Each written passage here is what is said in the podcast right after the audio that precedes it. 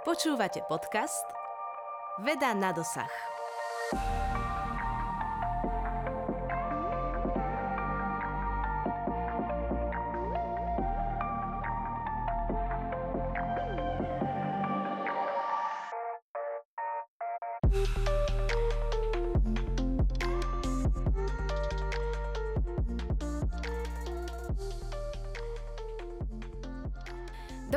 Moje meno je Alžbeta Králiková a budem vás prevádzať dnešným dielom podcastu Veda na dosah. Osvetlenie miest a s tým spojená svetelná kontaminácia je fenomén dnešnej doby, ktorého vplyv je skúmaný.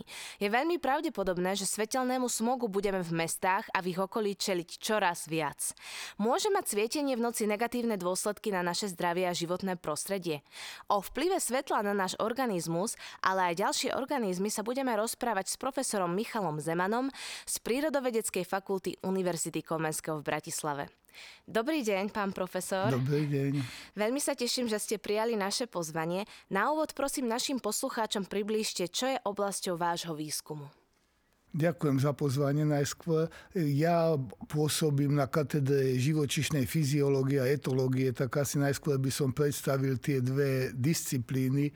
Fyziológia je vlastne veda o tom, ako, prechá, ako žijú procesy, životné procesy regulujú naše jednotlivé orgány mozog, pečeň, žalúdok, žlázy, všetko, všetko dokopy a v zásade ako to funguje za normálnych podmienok. Lebo už keď sa naruší, to už je patofyziológia a vlastne liečba je e, e, napravenie, upravenie tých patofyziologických procesov. Tak toto je naša, naša dominantná oblasť.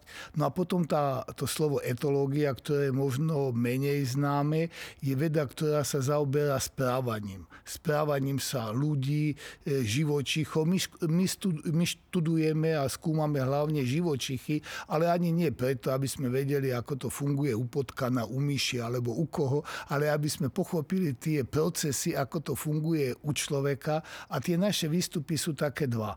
Jednak ako potenciálne liečiva, to je jedna možnosť a druhá potom tak interakcia s prostredím. Že ako tie procesy sa nám pomáhajú sa adaptovať na prostredie, ktoré sa neustále samozrejme mení, tak ako klíma a čo teraz ako je také veľmi aktuálne, ale čo sa často mení a odjak živa sa menilo, je vlastne svetlo tma alebo zima, leto u nás v, týchto našich zemepisných šírkach, tak toto sú tzv. spontánne regulácie, rytmy, biologické rytmy, ktoré aj my skúmame. Uh-huh. My sa dnes teda budeme baviť najmä o vplyve svetla na fyziologické procesy a svetelnom znečistení. Povedzme si najskôr, čo to znečistenie vlastne je svetelné znečistenie je definované, že je to vlastne nadbytočné svietenie tam a vtedy, kedy to nie je potrebné. To je taká celkom filozofická definícia, ale je reálna, pretože my samozrejme potrebujeme mať svetlo, svetlo, aj svetlo v noci a vlastne pomohlo nám to rozšíriť naše aktivity neuveriteľne, ale na druhej strane často častokrát používame to svetlo zbytočne, častokrát ho používame nadbytočne, bez toho, aby sme si to uvedomovali. A to je potom to znečisťovanie, ktoré vlastne negatívne ovplyvňuje aj človeka, ale celý, celú našu biosféru. Mm-hmm. Aké sú dôsledky dlhodobého vystavenia sa svetlu napríklad v noci? Narúša to v konečnom dôsledku biologické rytmy aj cez deň? Isto, isto. To je vlastne jeden z tých základných biologických rytmov, to, čo si ani moc neuvedomujeme, je e, e, cyklus, rytmus, spánok, bdenie. A vlastne dneska to vidíme, e, že je taká epidémia nespavosti, problémov so spánkom. Už ľudí v strednej generácie, nehovoriac o starších ľuďo, ľuďoch. A v zásade je to narušenie tých základných cirkadiánnych, my to voláme mechanizmov, ktoré má človek, ktoré má potkan, ktoré majú hmyz ktoré majú rastliny, ktoré de facto majú všetky organizmy na našej Zemi, čo je neuveriteľné a na druhej strane to aj odráža tú dôležitosť. A my si to práve tým svetlom v noci narúšame, tie naše biologické hodiny a má to teda množstvo dôsledkov, ktoré sa teraz intenzívne e, skúmajú. Pred piatými, tuším, šiestými rokmi bola Nobelová cena za toto udelená. To znamená, že jednak to bolo také ocenenie, aké je to významné, ale na druhej strane to bol aj obrovský stimul, že teraz sa do tejto oblasti veľmi veľa vedcov výskumníkov, lekárov zameriava a potom vidíme tie dôsledky najmä na civilizačné ochorenia, diabetes, obezita, rakovina, kardiovaskulárne ochorenia, psychické ochorenia. Toto sú všetko také, hovoríme im, multifaktoriálne ochorenia. Samozrejme nie je to otázka kauzálna svetelná kontaminácia, ale je to jedna z nich a ukazuje sa, že je to veľmi významná. Takže veľa týchto moderných chorôb má v tej svojej etiopatogenéze aj narušenie cirkadiálnych biologických rytmov. Je nejaký rozdiel medzi vplyvom prirodzeného a umelého svetla? Určite je, ale treba si tom v prvom momente uvedomiť, že my svetlo máme radi. Aj my, čo študujeme svetelnú kontamináciu, ale máme ho radi vtedy, keď naozaj patrí, keď sa má vyskytovať. To znamená, že ten náš problém tejto modernej spoločnosti je aj to, že vlastne cez deň sme častokrát exponovaní takémuto umelému svetlu e, relatívne nízkej intenzity, a v noci takisto. Keď si to zoberieme za tých prírodných podmienok, tak ľudia cez deň sú exponovaní 100 tisíc až 200 tisíc luxov cez deň za slnečného, za slnečného počasia a v noci moji rodičia boli v tme, lebo to svetlo vlastne skoro nebolo. Však no dneska my sme exponovaní cez deň, vystavení, toto tu môže mať okolo 200 luxov ale 200 luxov sme vystavení aj večer. Televízor, počítač, tie majú modré svetla, takže v zásade e, ten rozdiel 100 tisíc ku 0 sa zmenil možno 100 ku 10 alebo tak to je obrovská zmena. Vlastne je to relatívne aktuálna zmena a stále nevieme, čo všetko to môže spôsobiť. Vy ste spomenuli cirkadiálny rytmus. Mohli by sme si vysvetliť, čo to je? To, to sú vlastne, niekedy tomu hovoríme, že sú to naše biologické endogénne hodiny každý organizmus, ako sme hovorili, človek, ale nielen človek ako celý, ale vlastne každá bunka má tieto svoje biologické hodiny, ten cirkadiánny rytmus.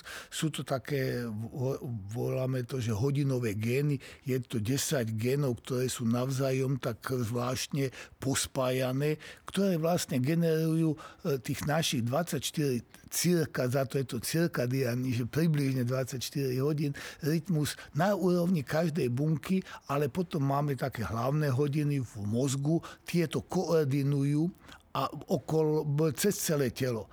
Občas sa to hovorí, že sú to je tie naše hodiny v mozgu ako, ako dirigent. A potom všetky tie bunky sú jednotliví hráči. Takže vlastne oni dirigujú a keď sme v rytme, keď sme akože dobre naladení, tedy máme dobrú výkonnosť, tedy sme odolnejší oproti chorobám a, a, a podobne. Takže je to, keď, ale možno, že pre nejakú dychovku ten dirigent ani nie je potrebný. Keď máte taký jednoznačný exogénny rytmus, tak vám to hrá. Ale keď je to už ťažká symfónia, veľa hráčov, tak tedy ten dirigent je veľmi dôležitý. A toto asi aj najlepšie vystihuje, prečo že aj dobrí hráči, dobré organizmy, keď sú desynchronizované, môžu spôsobovať problémy. A na druhej strane, keď sme vo veľmi jasných rytmických podmienkach, napríklad cez dovolenku, že sme cez deň na pláži a vystavení veľkým intenzitám svetla, tak v noci nám to až tak moc nemusí vadiť. Uh-huh. Ako svetlo ovplyvňuje produkciu hormónu melatonínu a možno pre posluchačov by sme si mohli aj vysvetliť, čo je to ten hormón a k čomu nám vlastne slúži v tejto problematike. Áno, hormón melatonín je teraz veľmi populárny, veľmi často ho počúvate aj v reklamách, že pomáha e, pri problémoch so spánkoch, čo je tak čiastočne pravda, samozrejme ako všetko. Je to vlastne výstup tých e, hodín v mozgu. Je to hormón, ktorý sa produkuje v epifíze, to je taká endokrinná žláza, ktorú máme e, v strede mozgu, my ľudia, e, zvieratá ju majú tak tesne pod lepkou v tej hornej oblasti. Oni sa volá, kedy hovorilo, že je to sídlo duše epifíza, alebo že priamo komunikuje e, s nebičkom čo samozrejme nie je celkom tak jednoduché, ale určite komunikuje takto s tým práve s tými svetelnými podmienkami a odráža sa to v cyklickej, rytmickej produkcii melatonínu. Ten melatonín sa hovorí, že je to hormón tmy, čo je veľká pravda, že on sa produkuje iba v noci a v zásade svetlo v noci ale aj cez deň, ho absolútne potláča. To znamená, že máme veľmi jasný 24-hodinový rytmus produkcie melatonínu a keď sme vystavení svetlu, aj tej svetelnej kontaminácii, tak sa nám tá jeho hladina znižuje čo sú vlastne, môžu byť dva problémy. Jednak on má receptory po celom tele, to znamená, že to je jeden z tých e, e, ciest, ako ten dirigent môže dirigovať všetky bunky v našom tele ale on má potom aj veľmi veľa takých priamých účinkov, že vlastne ochraňuje napríklad proti rakovine do určitej miery, takisto pri tých metabolických je to silný antioxidant. No a teda má aj tie tlmivé účinky, že povedzme, keď nemôžete zaspať, tak e, pomáha na zaspatie, hoci zase nie je to všeliek, pretože nespavosť to nie je jednoduchá otázka. Existujú nejaké špecifické vplyvy rôznych farebných spektier svetla na našu produktivitu, náladu a spánok? Je nejaká farba svetla, ktorá je pre náš organizmus taká najagresívnejšia? Istotne áno, toto sa vlastne veľmi, veľmi dlho už e, študuje. To sú tzv. vizuálne účinky svetla, ktoré vlastne používajú sa v reklame. Samozrejme, keď idete do nejakého nákupného centra, prejdete si pozorne, tak vidíte, kde je to svetlo mesiarstva tak dočervená, kde v nejakých takých tých obchodoch zase e, také, do, do, do, tiež také, také tlmené osvetlenie, aby ste sa tam dobre cítili. Zase niek- niektoré tie sú vysvietené tak do modra, tak veľmi jasným svetlom, aby vás to pozbudzovalo. A, a toto je aj pravda. Takže v zásade tá, to modré spektrum, e, takéto veľmi studené svetlo, je vlastne svetlo, ktoré nás pozbudzuje do aktivity. E, možno si to vidíme v televízii na chirurgických sálach, alebo tam je vlastne veľmi ostré studené svetlo, aby boli tí ľudia teda jednak koncentrovaní, jednak aby dobre videli, lepšie je to vidno a potom naopak to tlmené svetlo je skôr také červené. Takže také, keď si bližšie k tomu spektru, čo má sviečka. Takže v zásade toto je svetlo, ktoré by nás mohlo upokojovať a e, skôr nás tak relaxovať. No a toto je, toto je v pohode, povedzme naozaj, keď ľudia robia, ako povedzme tí chirurgovia, alebo je v nejakom velíne a riadi atomovú elektrárnu, jadrovú, tak tam naozaj potrebuje mať takéto, takéto svetlo, ale je nezmysel, aby sme takéto studené svetlo mali napríklad večer doma, alebo dokonca v spálni. Takže v zásade toto je vec, ktorá dneska sa dosť silno jednak študuje, aj sa tieto odporúčania dávajú, to sú tzv. nevizuálne účinky svetla alebo až cirkadiánne aspekty použitia svetla, že keď potrebujeme byť aktívni, modré svetlo, studené svetlo a večer e, skôr do tej e, červenej farby. Môže svetlo ovplyvniť aj náš metabolizmus a zdravie tráviaceho systému? Určite, určite môže. To je tiež taká jedna dneska veľmi atraktívna oblasť a znovu to sú staršie práce, ktoré sa až tak často ani nespomínajú, ale to sú práce z Japon- japonských autorov, ktorí vlastne ukázali, že vystavenie práve tomuto umelému svetlu vyššej intenzity k modrému spektru tých povedzme okolo možno 6000 kelvinov napomáha aj tráveniu. Takže v zásade hej. No a potom tým, že to svetlo synchronizuje ten náš cirkadiálny systém, tie naše všetky bunky dookola, vrátanie gastrointestinálneho systému, tak to má tiež veľký vplyv na naše, naše trávenie. Hoci nie je to možno priamy účinok svetla, ale je to účinok cez autonómny nervový systém, cez, cez tie hormóny a v zásade dneska je aj veľmi populárne ten time restricted feeding alebo príjem potravy len v určitých eh, časoch eh, dňa, že ukázali to vlastne také americké výskumy a na veľa štúdiách aj to je potvrdené všelikde, že eh, len z, také zosústredenie príjmu potravy povedzme do 10 hodín alebo do 12 hodín. 12 hodín je už také, no lebo kto už je viacej ako 12 hodín. Mne sa to zdá už trošku ako obžerstvo, ale, ale povedzme tých eh, do, do 10 hodín bez nejakej veľkej limitácie kvantity a kvality ľudia sú schopní zhodiť eh, znížiť hmotnosť. To znamená, že keď si iba toto uvedomíme, že vlastne eh, a musí to byť to vo fáze, v rovnakom čase, ako je to intenzívne osvetlenie. Keď je to posunuté inde, tak je to desynchronizácia. Ale vlastne naozaj, a je to vlastne e, cez ovplyvňovanie hormónu inzulínu, grelínu, cez tieto, cez tieto hormóny, ktoré majú veľmi výraznú práve tú 24-hodinovú rytmicitu. Takže môže. Mm-hmm. Keď hovoríme o svetelnej kontaminácii ako takej, kde všade je prítomná? Predpokladám, že sú to hlavne teda veľké mestá. Áno, áno. Sú to, sú to jednoznačne veľké mestá, ale, ale nie len. Otázka je samozrejme tá intenzita tej svetelnej kontaminácie. Sú také nové štúdie, sú taká tá citizen science, to a Nemci regulo, koordinovali po Európe, tak sa ukazuje, že až 97% ľudí v Európe žije v oblastiach, ktoré sú svetelne kontaminované. Otázka je, do akej, do akej miery. To je, to je otázka. Takže v mestách e, môže to byť až do nejakej 20, možno, že niekde až 100 luxov, čo sú vlastne obrovské, obrovské hodnoty.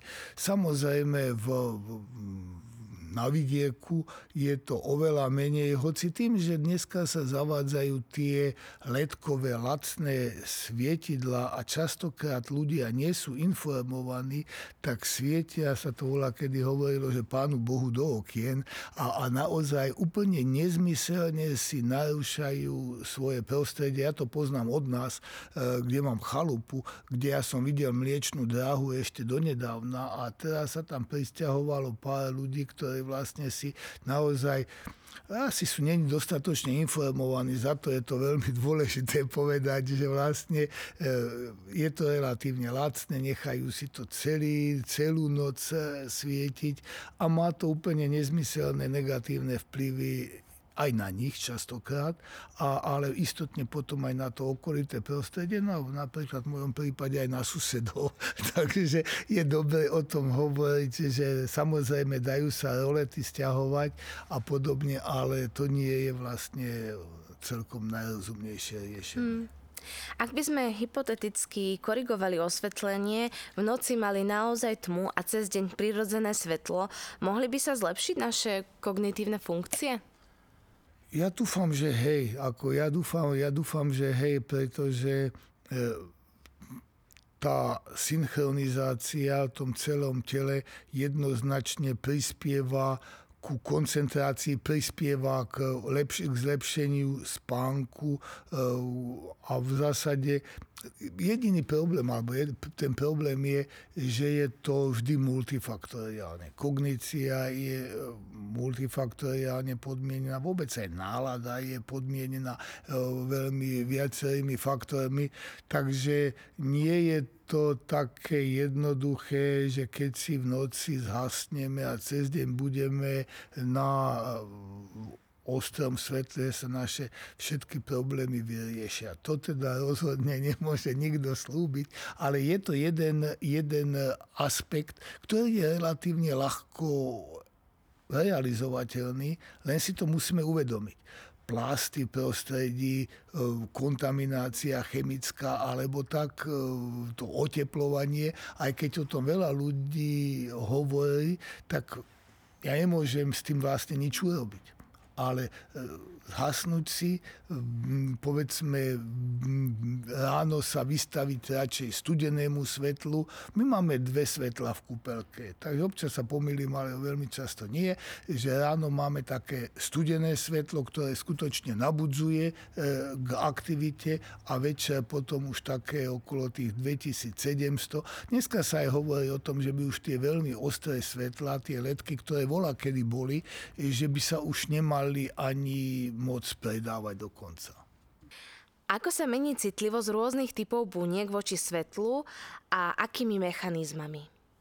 To je mm, veľmi ťažká odpoveď. To, na toto by boli treba asi celé kongresy je to veľmi, naozaj veľmi komplikované. Ani to neviem celkom asi odpovedať, čo vieme, alebo nie ja, ale ešte aj veda nevie odpovedať, čo vieme je najviac o bunkách mozgu, o neurónoch. Vieme veľmi presne tú dráhu, ktorá vlastne nám sprostredkuje teraz aj vizuálne, to sú tyčinky a čapíky, to je vlastne už aj na strednej škole, alebo možno, že aj na základnej sa, sa o tom učíme. E, pred nedávno boli objavené nové fotoreceptory, to bola bomba, to si možno tiež vyslú, zaslúži e, Nobelovku perspektívne, ktoré nie sú na sietnici, ale sú v gangliových bunkách a tieto vlastne sprostredkovávajú tieto cirkadiálne aspekty, ale potom vlastne existujú aj také ďalšie dráhy, nielen tie, ktoré sú sprostredkované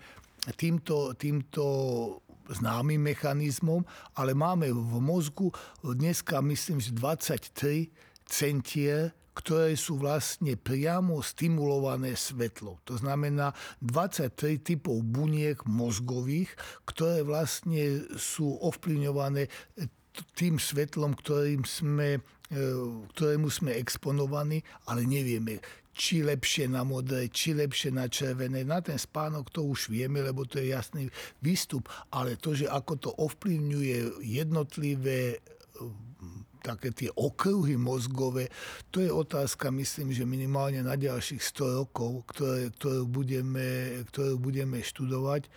A teda asi ja už nie, ale otázka potom sú ešte somatické bunky. My máme možno okolo 200 typov buniek, možno, že aj viacej v našom, našom tele.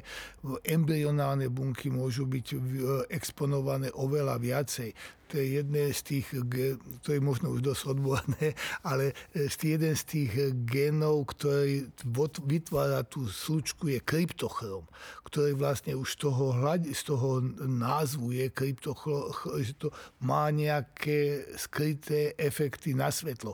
U rastlín tieto gény pomáhajú bunkovým reparáciám, opravám u človeka sa nič nevie. Je tam jeden gen, ktorý je veľmi dôležitý u hmyzu e, z hľadiska fungovania e, tohto, tohto systému. U človeka nie je dôležitý, teda nie je dôležitý, nie je dôležitý pre synchronizáciu, pretože ako náhle ten gen chýba, tak sa embryo, embryo zahynie. Takže sú tam také velikánske otázky, e, ktoré veda ešte bude niekoľko, teda 10 ročí istotne skúmať. Mohlo by svetlo ovplyvniť aj regeneráciu tkaní? Hypoteticky? Teoreticky, hej, to je zase, to je, to je ten, ten, tá oblasť takej tej regeneratívnej medicíny, e, somatických buniek. E, týmto sa my ale moc teda nezaoberáme, e, ani, ani dneska aj vo svete je predovšetkým účinok na tieto nevizuálne. To, že vlastne nejakými e, týmito e, špecifickými vlnovými e, dĺžkami, lézrami sa vlastne dá nasmerovať no, nejaký tok, povedzme, toxických látok, ktoré by boli účinné pri jednotlivých, jednotlivých e, nádoroch. Toto je možné. E, tá regenerácia, povedzme, aj z hľadiska melatonínu sú na to štúdie, ale nie, je to ešte také trochu premetlivé. Ešte tá oblasť nie je taká e, dobre preštudovaná, aby sa to dalo tak zjednodušene povedať. Mm-hmm. Ako je to so svetlom a vplyvu na reguláciu endokrinného systému, konkrétne v súvislosti s produkciou hormónov ako napríklad kortizol a inzulín? Tuto je veľká otázka a, a tu vlastne vieme relatívne veľa, pretože vlastne endokrinný systém a teda tieto hormóny Skoro všetky majú 24-hodinový rytmus. Skoro všetky. A kortizol alebo glukokortikoidy, teda vo všeobecnosti, má možno druhý najskúmavejší, najskúmavejší, najskúmanejší rytmus e, po melatonine, pretože on má zvýšené hladiny pred fázou aktivity. To znamená, že nám, ľuďom, denným živočíchom sa zvyšujú hladiny kortizolu ešte keď e, spíme. Možno, že to je jeden z faktorov, ktorý riadi naše prebudzanie. Možno za to, keď sme stresovaní, sa zobudzame v noci viackrát. To je celkom, celkom reálna, reálna možnosť. U potkanov je to naopak alebo únočných živočíchov, tým sa začína eh, testo, eh, teda eh, kortikosterón u nich zvyšovať na začiatku tmavej fázy, kedy sú nočné živočichy. U melatonín máme rovnaké, denne nočné, to je za to zaujímavé. To znamená, že ten kortizol potom ovplyvňuje de facto všetky bunky nášho tela a ten jeho rytmus je strašne dôležitý pre imunitný systém, pre aktivitu, pre, vlastne skoro dá sa povedať e, pre všetko. Takže e, desynchronizácia kortizolového rytmu má veľmi negatívne účinky, povedzme naozaj od toho spánku až po metabolizmus, lebo reguluje metabolizmus e, glukózy a odpoveď na stres. Takže veľmi, veľmi významný, veľmi významné účinky svetla, pretože znovu to svetlo ráno ho môže aktivovať a možno, že je to potom dobré pre e, vysporiadávanie sa so stresom, avšak odtiaľ potiaľ. U, u kortikosterónu je vlastne, on je adaptívny hormón, ale keď je dlhodobo zvýšený a vysoký, tak vlastne má veľa, veľmi negatívnych účinkov. No a inzulín je vlastne kľúčový hormón z hľadiska trávenia, z hľadiska glukózového metabolizmu, z hľadiska diabetu typu 2. Takže v zásade znovu ten jeho rytmus, ktorý znovu nie je len cirkadiáne, ale je samozrejme regulovaný aj tým, čo jeme, ale tá vlastne diabetes je inzulinová necitlivosť, insenzitivita. To znamená, že normalizácia tohoto inzulinového rytmu buď pohybom, buď e, stravou a tými svetelnými podmienkami vlastne kľúčová. Hm. Existujú terapeutické využitia svetla v medicíne? Aké sú možno najnovšie objavy v tejto oblasti? Tých je asi, asi viac. Čo je taká tá klasika, je vlastne svetelná terapia, ktorá je známa predovšetkým v škandinávskych e, krajinách, kde naozaj vlastne chudáci, by som povedal, svetlo vidia v, zime iba pár hodín okolo obeda, takže je tam veľmi jasná korelácia pri, medzi výskytom depresí alebo tzv. SAT, SET, syndrom Seasonally Affected Disorders, ktoré vlastne tieto depresie sú typické práve pre toto zimné obdobie a končí to aj samovraždami. Takže vlastne tá svetelná terapia, uh, že ľudia vlastne sedia pol hodinu pred obrazovkou, ktorá vlastne dáva povedzme nejakých 5000 luxov e, takého studenšieho svetla a pomáha to nasynchronizovať. E, to je typická, e, hovorím, aj u nás sa to, u nás sa s tým e, pracuje, ale ďaleko viacej, ďaleko viacej teda v tých škandinávskych krajinách. Potom povedzme pri tej rakovine tá fotodynamická, fotodynamická E, terapia a to už je trošku iná, to už je trošku iný princíp, to už je naozaj svetlo, ktoré ovplyvňuje e, účinnosť nejakých liečiv, veľmi často cytotoxických liečiv a, a podobne. Aké sú potenciálne rizika spojené s nadbernou expozíciou svetla a aké opatrenia by sme mali prijať, aby sme minimalizovali tieto negatívne vplyvy na zdravie? Trošku sme to spomínali, ten najjednoduchší, ktorý človek, e, ktorý najľahšie môže viac menej e, detekovať, sám diagnostikovať, sú poruchy so spánkom teda, e, že vlastne znižuje sa nám kvalita spánku, budíme sa v noci, nespíme tých nejakých odporúčaných 7, 6, 7, 8 hodín, je to, je to vysoko individuálne. Takže uh, už tá prvá, uh, prvý teda ako príznak, kde by som začal byť opatrný, je narušenie tohto rytmu spánok bdenia tým pádom je vlastne veľmi jasné, že v noci by sme mali byť v tme. Samozrejme, takisto hluk, svetlo s hlukom veľmi výrazne môžu kooperovať, takže e, ticho a, a, a tma, to by mali byť také e, štandardné podmienky v noci čo si my teraz narušujeme nielen tým vonkajším osvetlením, ale častokrát si to narušujeme doma a to sú tie elektronické všelijaké zariadenia. Takže v zásade to, to, to, to, že vlastne si ťukneme a hneď vidíme, aké počasie alebo čo je, čo ja viem čo, to má aj kopu negatívnych dôsledkov, že na tom Facebooku alebo na čom sa zamotáte, pretože na tom robia tisíce ľudí, odborníkov, aby vás tam zamotali dostali. Takže v zásade to svetlo práve z tých obrazoviek e, vyžaruje to modré, aj z počítačov, aj z, aj z mobilov, práve tú modrú zložku, ktorá je teda dominantne desynchronizujúca. Takže svetlo z obrazoviek a z mobilov spojené s tým, že väčšinou človek tam nedostáva až tak pozitívne informácie, ale skôr znepokojujúce informácie.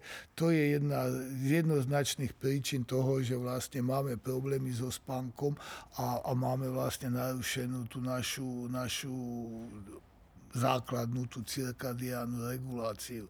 Takže čo robiť?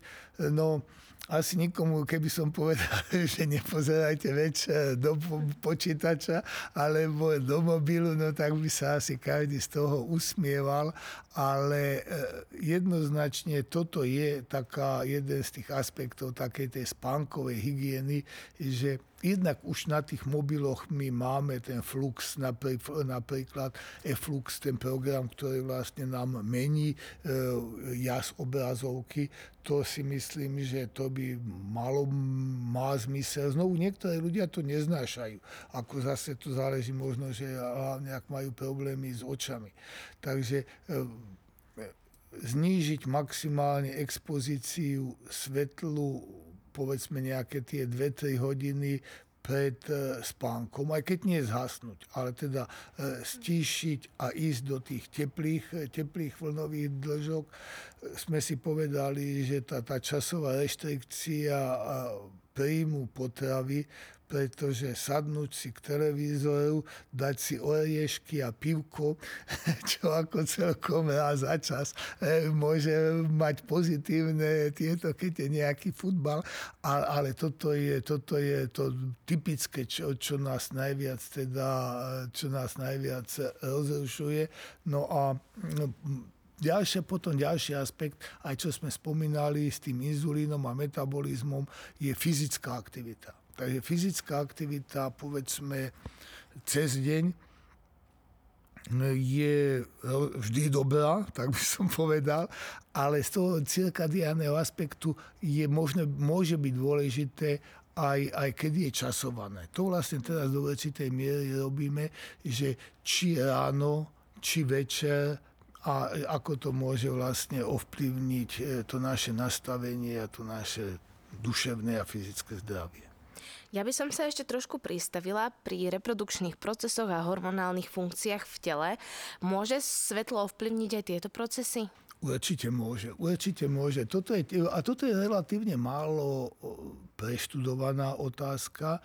Tie problémy s fertilitou, ktoré sú povedzme v ľudskej populácii posledných 30 rokov, sú paralelné so svetelným znečistením.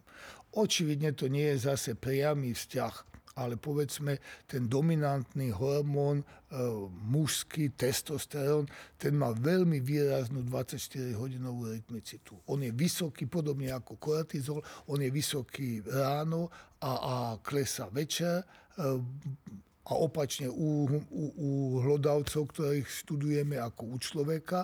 A vlastne ukázali sme to aj my v našich experimentoch, že tá svetelná kontaminácia vlastne ho eliminuje čo to má za následok e, na sexuálne správanie, na spermiogenézu, stále to nie je známe do detajlov, ale isté je, že sa tento rytmus stráca. A keď tu bol milióny rokov, tak si hovoríme, že asi to malo nejaký význam. Takisto tie hormóny, ktoré regulujú tieto pohlavné steroidy, luteinizačný hormón, folikulostimulačný hormón, gonadoliberín, tie sú strašne dôležité a majú tiež veľmi významnú 24-hodinovú rytmicitu. Prolaktín, ktorý riadi povedzme pre produkciu mlieka pri kojení. To je veľmi významný, veľmi významný rytmický hormón. On má vlastne jeden z najvýznamnejších rytmov. Čo sa takisto relatívne veľmi málo študuje a takisto povedzme je jasné, že dnešné mamičky asi večer pozerajú oveľa viacej do, do počítača, do, do, do notebooku alebo do, do mobilu, aj keď koja. To sú také veci, kde chýbajú zatiaľ dáta, ale čo je jasné, že rytmus sa svetelnou kontamináciou potlača. Hmm. O vplyve svetla na náš zrak sa hovorí už dlho. Ako ste aj spomenuli, pri počítačoch si napríklad tlmíme jas. Ako môžu dlhodobo technológie ovplyvniť zrakové procesy a zdravie očí? Zároveň by som sa tu pristavila, pretože technológie sú veľká téma s nimi. Prichádzame do kontaktu naozaj na dennej báze, ako napríklad telefóny. Sú nejaké výskumy, ako ovplyvňuje fyziologické procesy svetlo z telefónov? Áno, to vlastne sme sa trošičku tomu aj venovali, že to svetlo z telefónov e, väčšinou sú vlastne na modro podsvietené však a vlastne to je práve tá modrá zložka, ktorá ďaleko najvýznamnejšie potlača produkciu melatonínu. To, na to sú ex, exaktné dáta a vlastne tým pádom môže narušovať e, celý ten cirkadiánny E, systém. Tie technológie v zásade, e, keď sú nasmerované správne, môžu pomáhať. Keď e, za let svetla bola Nobelovka nedávno tiež vlastne udelená, za, Nobelovka za fyziku, a povedzme, ob, veci z našej oblasti e, boli v, dosť takí znepokojení, že teda za toto, za to najkontaminujúcejšie ši zdroj svetla a ešte Nobelovku za to dávajú, ale práve ten pokrok ukázal, že my dneska s tými letkami vieme robiť e, rôzne veľmi pozitívne veci. Ak si pamätáme, hlavne staršie narodení letky boli vždy modré keď idete v, v, vo vagóne s, s všetko je modré. Lebo to boli tie najlacnejšie svetla, ktoré vlastne potom boli iba filtrované. Dneska už máme rôzne. My dneska vieme vlastne namiešať, e, teda my nie, ale vlastne producenti dokážu namiešať také svetlo, aké chcú, povedzme aj tí starostovia do osvetlenia, aké chcú, také im namiešajú. Aj keď povedia, že s tým modrým je najefektívnejšie, efektívnejšie. Ale to sú nejaké 3-4% e, zo 100, čo sa vlastne skoro, to, to, to, to, to je zanedbateľné. Na druhej strane, čo letky vedia a nedokážu to obyčajné svetla, je stmievanie. To znamená, že my vlastne dokážeme e, bez problémov technológie dokážu stmievať svetlo. Je nezmysel svietiť v Bratislave alebo v mestách od 8 hodine večer takou istou intenzitou ako od 2 hodine ráno. To je úplne nezmysel. A, a celkom dobre nerozumiem, prečo sa to vlastne nerobí.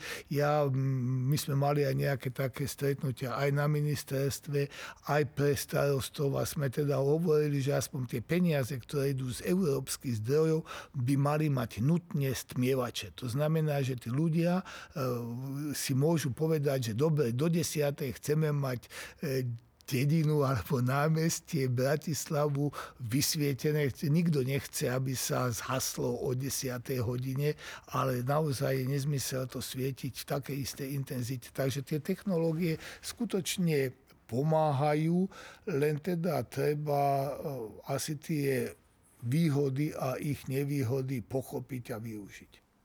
Predpokladám, že takéto svetelné znečistenie môže z miest aj vyhnať určité typy vtákov alebo živočíchov, čo zás narúša naše životné prostredie. Je to tak?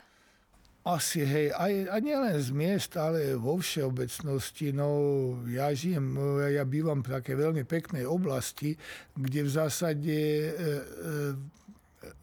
aj, aj malá svetelná kontaminácia, nie taká, ktorá by nemohla vadiť, mne síce vadí všetko, čo sa týka svetelnej kontaminácie v mojej spálni, ale povedzme, je typické, že hlavne tých studených svetiel, oni lákajú hmyz oni vlastne lákajú hmyz, lebo to e, pripomína možno mesiac, možno to, takže vlastne oni sú e, pozitívne fototropné, e, takže oni sa vlastne k tomu svetlu približujú a vlastne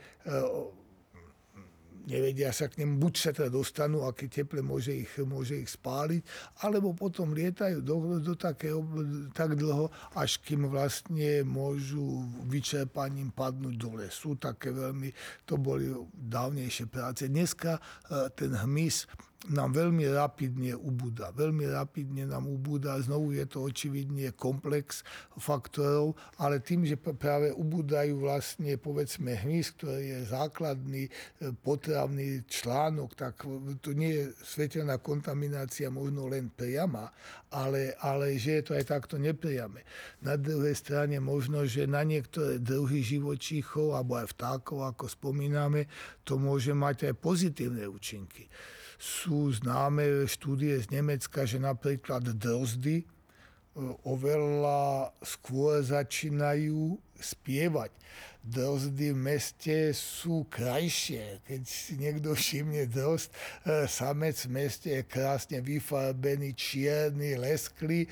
V tom e, v lese častokrát nemá taký frajer. No to meste vlastne má, e, problém, nemá problém, lebo sa dostane ku smeťakom a, a, a, a žerie toto.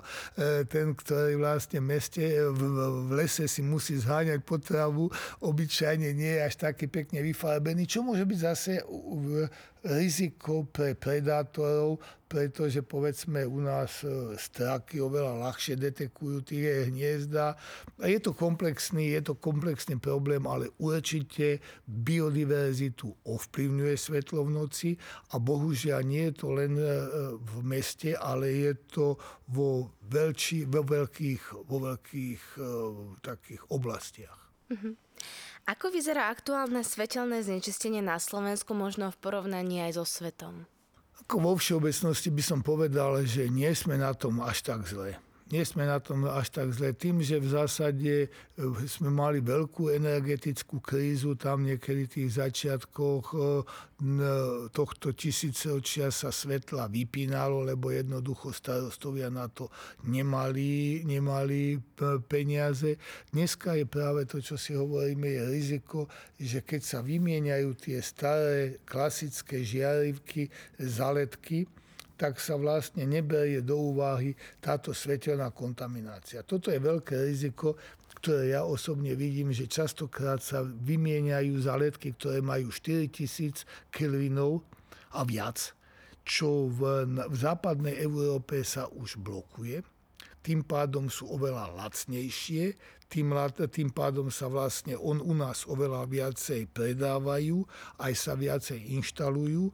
A ja mám trošičku takú obavu, že možno oni sa hovorí, že letky dlho vydržia, ale možno, že za 5 rokov sa začne v Európskom parlamente hovoriť, že toto nemôže byť toto nemôže byť, to musíme dávať 2700 e, kelvinové letky a tým, že sme teraz ako starostovia ušetrili peniaze e, za to, že boli o niečo lacnejšie, budú musieť možno meniť. Takže aby som to teda takto dal možno porovnať, toto je taký jeden veľký aspekt, ktorý ja vidím súkromne a ktorý, o, o ktorom hovorím, čo by si mali vlastne uvedomiť ľudia, tak v západnej Európe už nové inštalácie idú minimálne na tých 2700. Niekde, bola, kedy sa to nedalo, ale práve ten technologický progres robí, že to nie je žiadny problém. A je otázka ceny len toľko, koľko sa kupuje.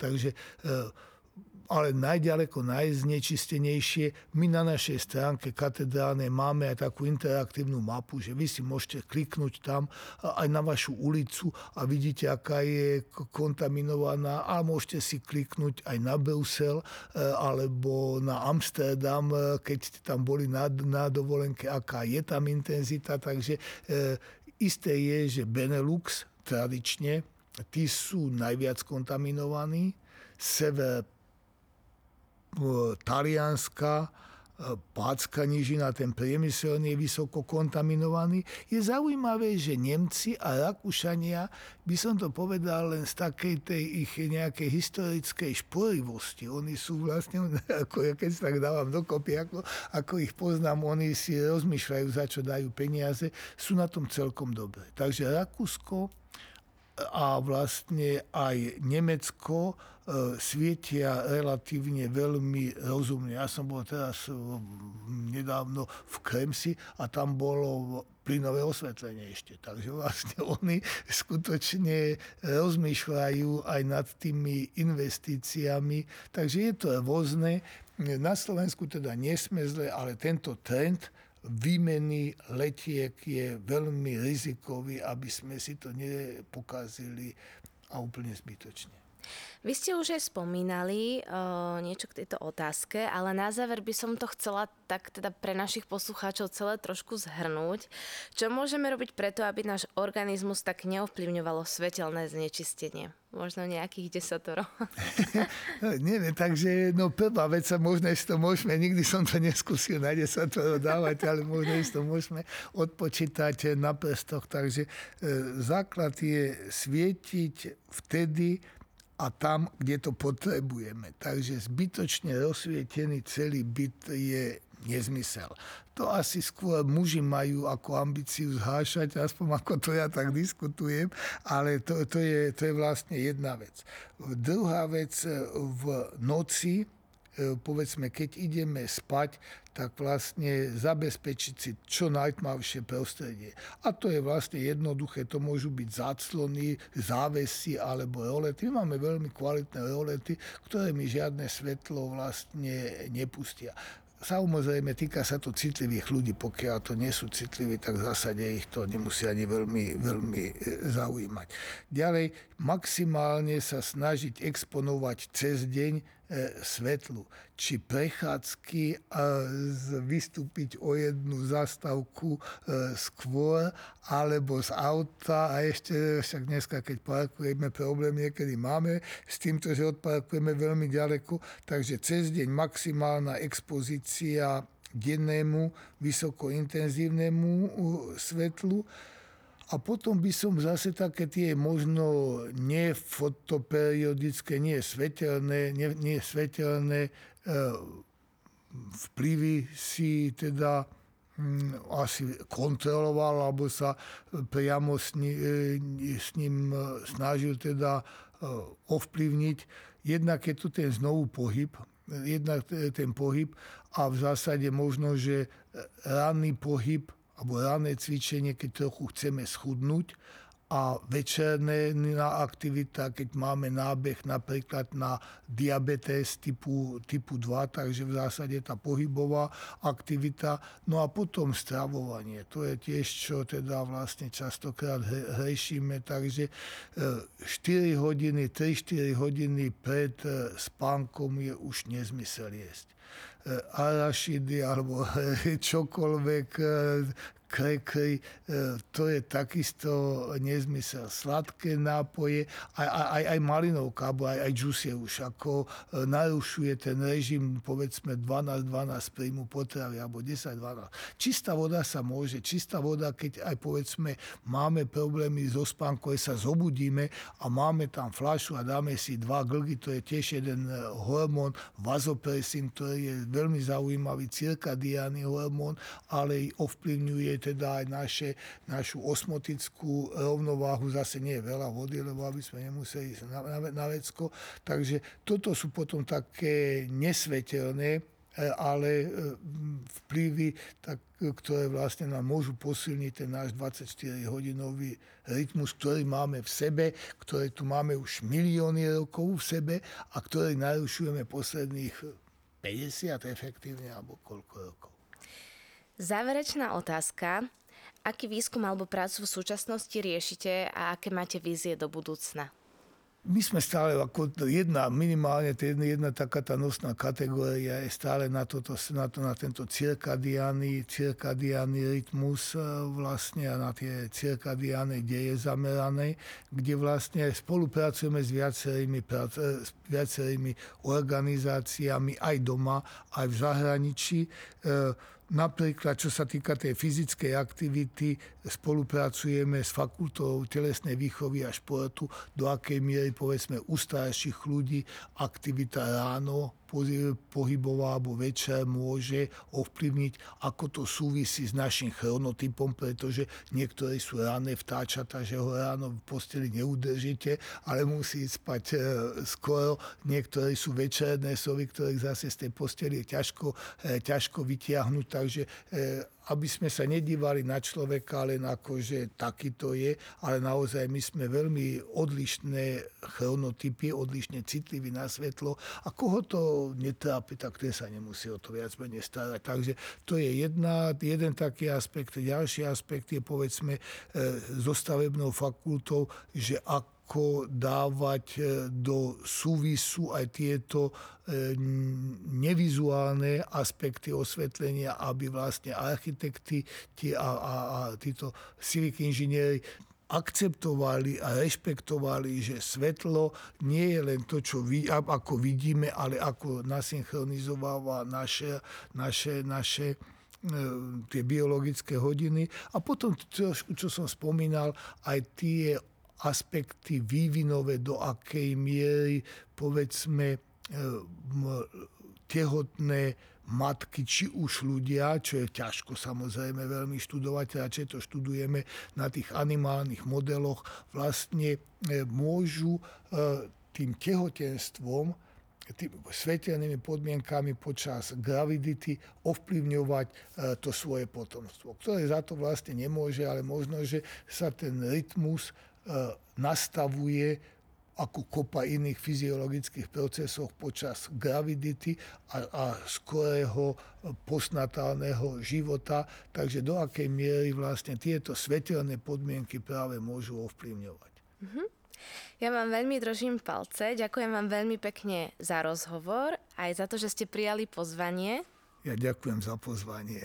Hosťom podcastu Veda na dosah bol profesor Michal Zeman z Prírodovedeckej fakulty Univerzity Komenského v Bratislave. Dovidenia. Počúvali ste podcast Veda na dosah. Vyrobilo Centrum vedecko-technických informácií Slovenskej republiky v roku 2024.